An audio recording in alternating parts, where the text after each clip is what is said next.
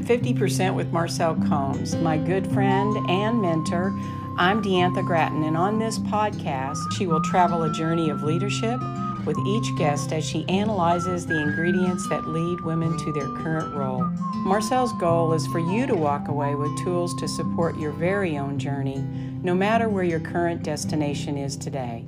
Live action. Hello, Deantha. Hi, Marcelle. How are you today? I'm so glad you're back today. We've missed you. I know. I know. First day back in a while, and and here we go. My do my favorite things. Yeah, that's a good plan. Let's uh, do that. For sure. We have Dr. Pamela Prince Pyle today. Mm-hmm. That's a lot of P's. yeah. Uh, but she is has just the most amazing story. She really does. And, uh, you know, both of us had the privilege to meet her yes. not too long ago and um, love her story. Uh, I mean, it's fascinating, all the work, ministry work, and um, things she's done in Africa. Uh, right. Yeah. Right. She's done a tremendous work in Rwanda. And I, I loved her statement of plan today as if tomorrow won't come. Boy, that's wisdom right there. We need to all do that, all do that every day. No kidding. She uh, really has some great leadership lessons for us. So let's jump in and hear her. Let's talk with her. And now, just a word from our sponsor.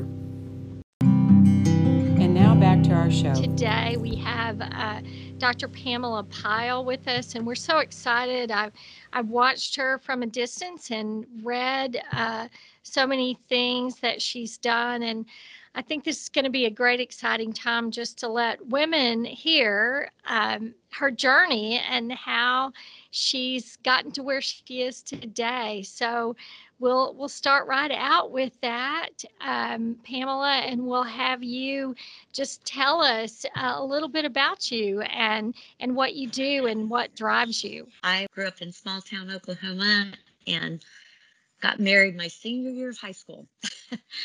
um, wow. And uh, unfortunately, as with many uh, married way too young, um, I uh, that ma- first marriage didn't last, but um, have two beautiful daughters as a result of it. And um, I had this point early on in life where I had someone that I, I was working for a dentist at the time, and he had said, You're too smart to be a, a dental assistant, you need to go to college. And that was very unusual for small town Oklahoma where I grew up. But I listened and I went to school, started going to school at night, and felt a call to go into medicine and looked at various options of uh, what that would look like nearby. And uh, the only option was to go uh, to a local, uh, well, actually Oklahoma State University. And I thought while I'm there, I can consider what I want to do in medicine. And not knowing God at that point in my life, but also feeling in retrospect, He really shaped my life, every bit of it along the way. And I'm, I'm thankful for it.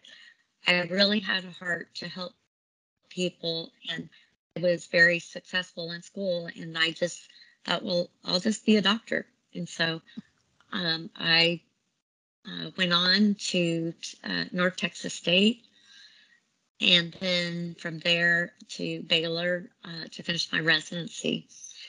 And uh, while at the very end of my residency, was getting ready to do a cardiology fellowship, I, I met the love of my life and uh, husband that we just had our 30 year anniversary. We were at this jumping off point in life where I didn't feel like going to more education. I was an internal medicine doctor at that point, and we moved to South Carolina. And so uh, I was recruited as one of uh, three physicians, the first hospital based medical program in the country uh, in South Carolina outside of the university setting. And we loaded up the U-Haul, the dog, the kids, and headed to South Carolina. And uh, so for three plus years, I was in 92. Um, I've been practicing in South Carolina for the most part. And in 2009, during a really difficult season of my life, someone invited me to go on a missions trip to Rwanda. And very clearly, um, again, I at that point I was a believer. Um, God said, "This is your place and this is your purpose." And I thought it was to build a clinic, and uh, God said yes. But He, uh, while the first part of the fundraising and, and joining with the ministry to make that happen was easy, there was about eight years of waiting for um, the rest of the plan to be revealed. And the waiting period is uh, part of the beautiful journey because God's plans so much bigger than our plans. And uh, through that waiting period, a lot of different things happened, both professionally and in ministry, and and that, that ministry in particular, and that clinic uh, is now the second largest hospital in Rwanda, and I'm chair of the board of the ministry.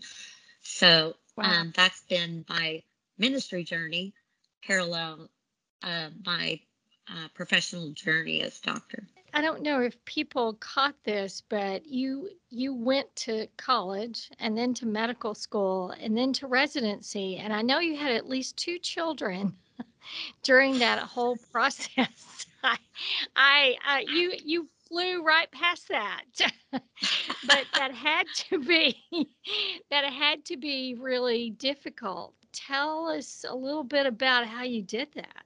It was difficult in some ways. Um, I, you know, my first marriage ended within a month of starting medical school uh, not by my choice.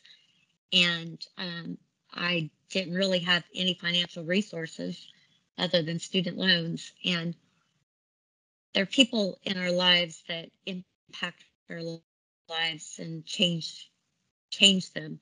In my life, the first was the dentist, and the second was a financial aid counselor at, at the medical school because I had gone there and said, I'm going to have to drop out of school unless I'm able to get more loans um, or scholarships. And she had, she said, You are not dropping out of school for financial reasons. And I had done well the first year and received scholarships and, and was able to um, be a mom to the two girls and uh, graduated class and it's it's kind of like we were a band of three you know our little tribe was three. And even though they were very young we were accomplishing something together. And uh, it was it was a very sweet time. And and i think for anybody that's a single mom and we know that there are many out there um, i encourage you to to live your dream um, find the people that can speak into it. Don't give up on it. Um, be persistent. Be exuberantly persistent. I think that anyone who finishes medical school and residency who who is not a single mom with kids has to be really persistent. Um, you know, add that to that and and you know, I certainly sit here in awe of that. Um, and then, uh, Thank you. You know, during during this time, I I noticed that you have five children, so you must have gone on um, during this time to have three more, um, and yes. and so that you know, I have five children and I can say I've worked full time for a long time. And people ask me many times how I did that. So I'll I'll ask that question because you you you did that, accomplished that and do you have any tips for those moms out there that are working and you know doing other things that have a bunch of kids running around? How do you how do you take care of both things? Well, it's interesting. It's, it, it said, you know, you give, if you want to get something done, give it to a busy person. and I think as women, we always um, have had to multitask. and and the more busy I would get, um, the more efficient I became at multitasking.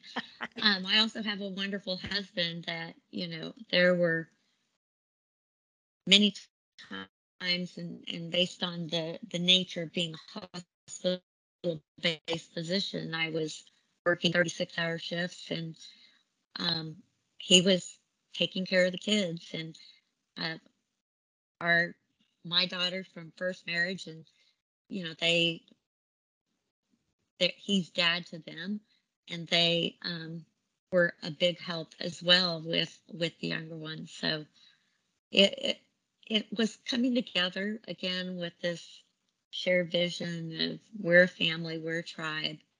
We all have a task to do, and uh, we're all busy. yeah. No lazy so, people in, in the, the Pyle household.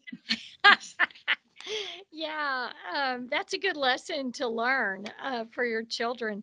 And you said it was 2009 that you went on your first mission trip where you're did you still have kids at home? Because i know many women um, who want to do especially overseas ministries um, or mission trip even one struggle with you know just the time factor. And if you you're a physician you are very busy uh, working, and unfortunately, it doesn't end at five o'clock or six o'clock. Um, there are still those people needing you afterwards.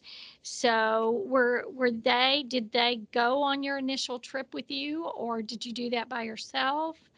Um, how did that work? I um, I went by myself um, at, with a friend, and um, you know, again, the nature of my work is more shift work. So mm-hmm. I could, you know, t- take more shifts at the beginning of a month and and have a, a week off. Um, and what I would encourage for women or men interested in in missions is you think that you're going to serve uh, others, but the the benefit is a hundredfold in return. And I call it almost being selfish.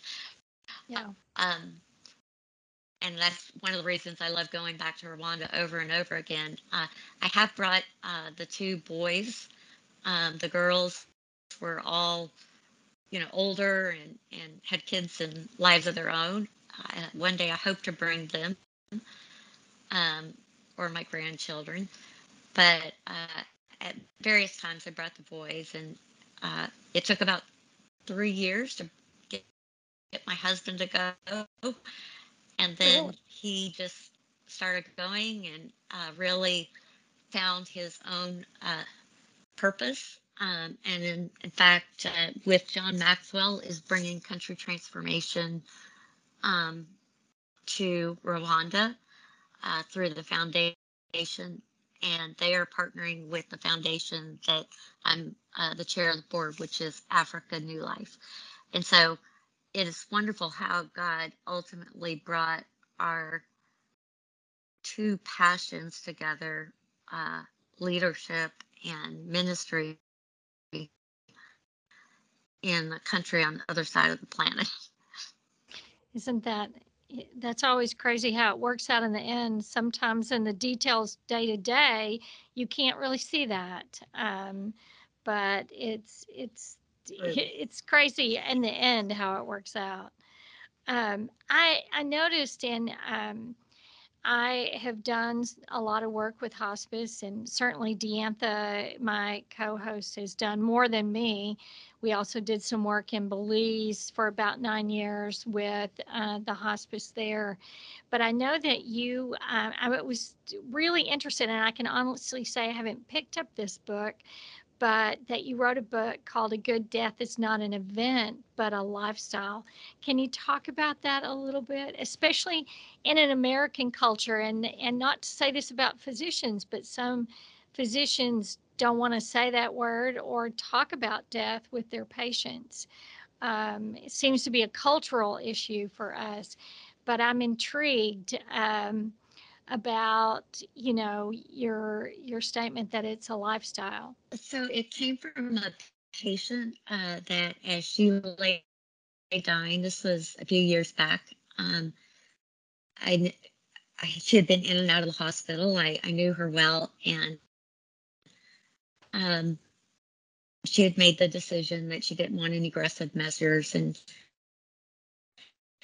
I was sitting on her bed and holding her hand, and she was asking me you know, to expect and what her family will see. And I, I began to cry. I was just, you know, realizing in that moment how much she had meant to me. And uh, she grabbed my hand and she said, It's okay. It'll be a good death.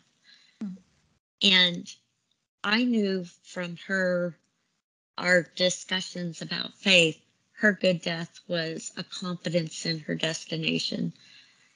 But through the years of having been so involved with death and seeing good and bad and hard and um, sorrowful, grief, all the things associated, I just kept thinking, you know, is it possible to have a good death leading up to that final breath?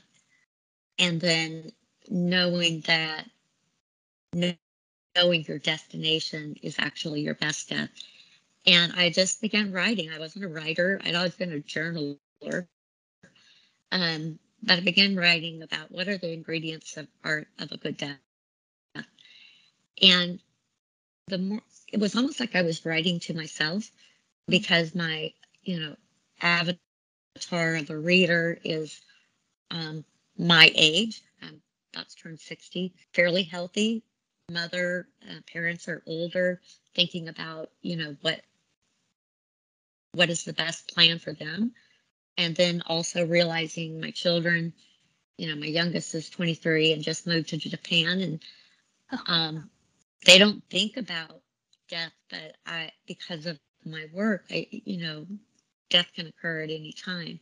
Uh-huh. And so it really became just a journey of, of finding where what were the ingredients through patient experiences that I could reflect on and go, well, that was good or that was good.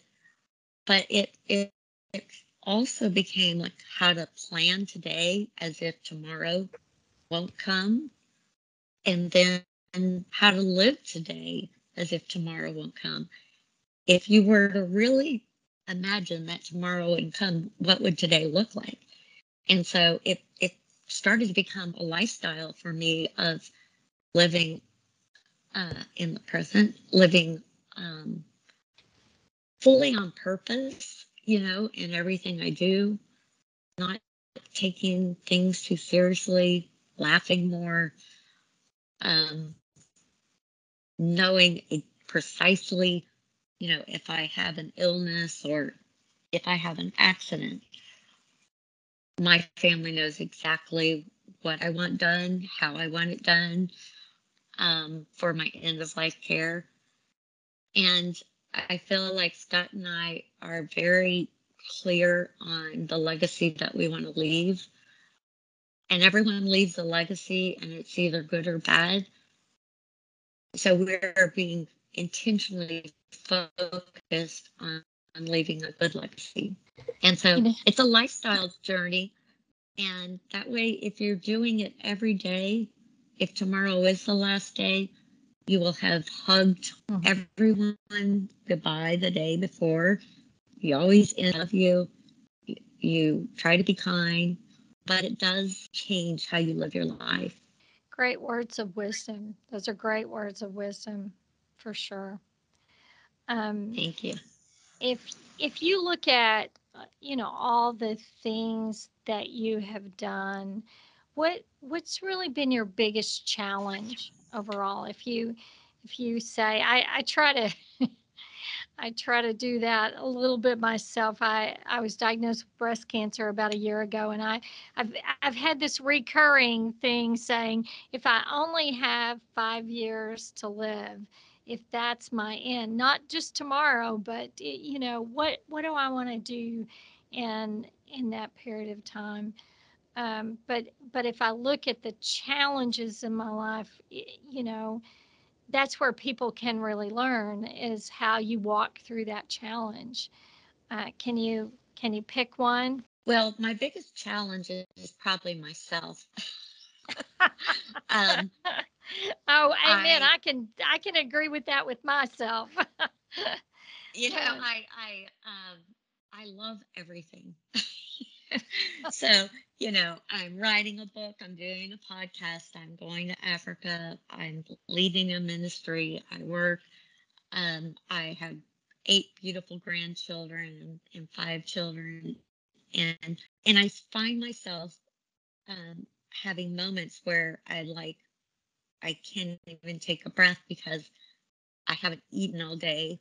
Oh, being so focused on the things, they're all good things. So my challenge is overdoing.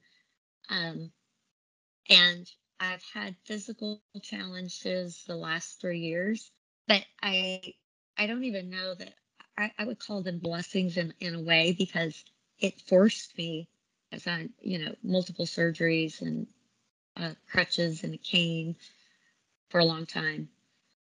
And it forced me to slow down. It allowed me to write more. Um, anytime we go through a challenge, such as a physical debility or going through cancer, there's always a lesson there.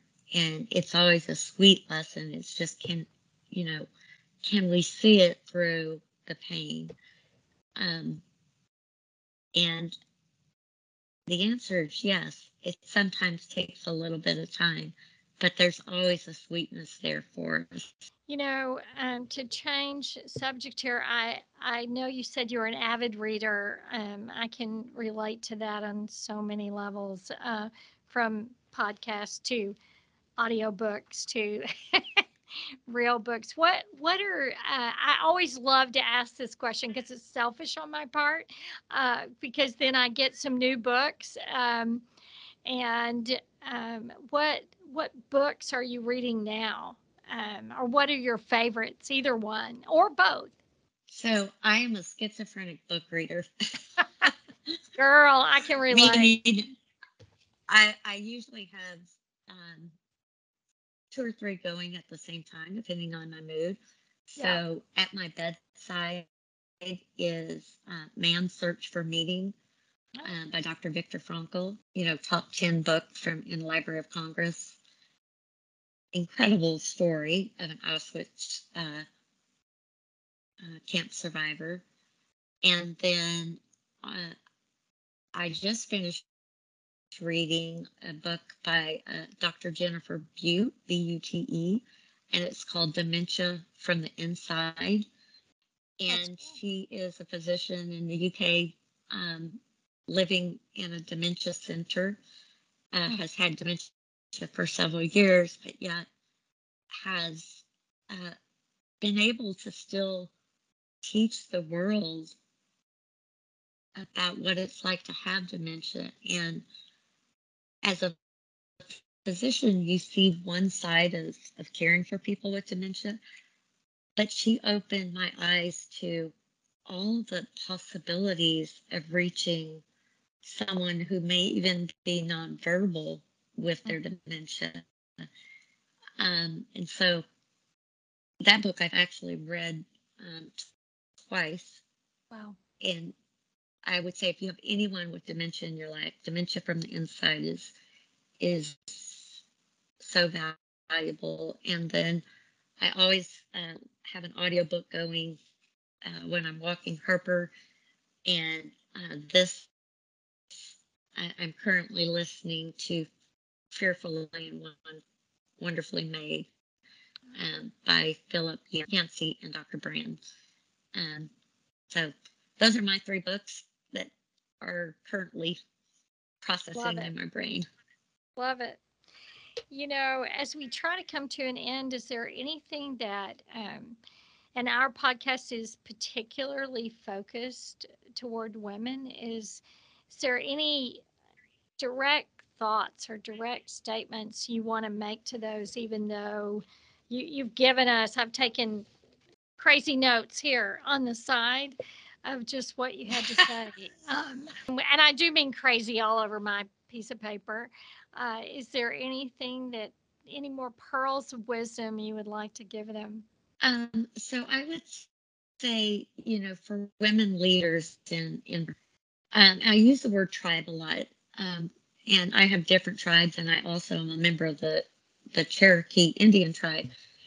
But for women leaders, community and finding your tribe is crucial because I feel like that's something that I haven't yet been able to find closely in terms of my community, but I've been able to find through uh, national relationships. And so I have a group of women, we climb Mount Kilimanjaro together. You, know, that's how I have another group of women that um, are world changers. And you know we we need to encourage each other and so while they're not physically close it's so important to find that type of group to to share there's nothing like being a woman leader as you know that um, someone that's not doing it will be able to speak into there's so many unique challenges but also unique benefits um, there's things to learn from each other and so I would say if you don't have a tribe, you need to find a tribe of women leaders. That's great advice. That's really And I love that you're doing this because that's exactly what you're doing is bringing women leaders together. And that's so powerful um, and needed.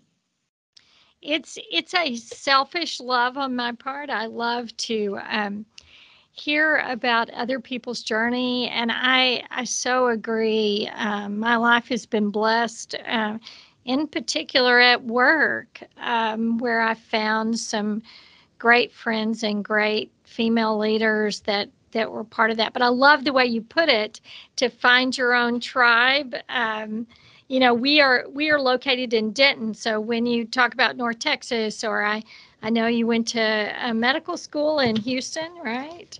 Um, so you know we're we're not too far from where you grew up, and certainly we're right here where mm-hmm. you went to school. So, you know, I I thank you so much for taking the moments to be with us. I I really love uh, your statement about plan today as if tomorrow won't come. That what what difference would we all make in the world if we live like that every moment? So I thank you, Dr. Pamela Powell, for first being a physician and being a Christian um, woman of faith who is living that and making an impact in the world. Thank you. I just have one question or, uh, uh-huh. Or one request. Um, everything that I've written in the book yeah, is getting uploaded to my website, and it's okay. drpamela.com. And we're adding new content, you know, daily, but it's free resources for a good death. And that's anything from, you know, how to plan um, to what questions to ask your doctor, how to find a good doctor, to uh, finding hope um, at the end of life. And so please uh, encourage your listeners to check it out. Like I said, there's it's all free. Um, continue to go back. There's resources that uh, will be very helpful. And you know, I will share that. So it's www.drpamela.com. That's easy. Um, and I have lots of friends in the yes. hospice world, and a lot you know, uh, fortunately or unfortunately, at my age, I have lots of people who either have family members or fathers or or close friends who are walking that. I mean, we're all walking the journey toward death. That mm-hmm. is our ultimate end. Um, and so I appreciate you doing that. And if they if they wanted to get in touch with you, can they send you a message through that website? They can, and I I will respond to them personally.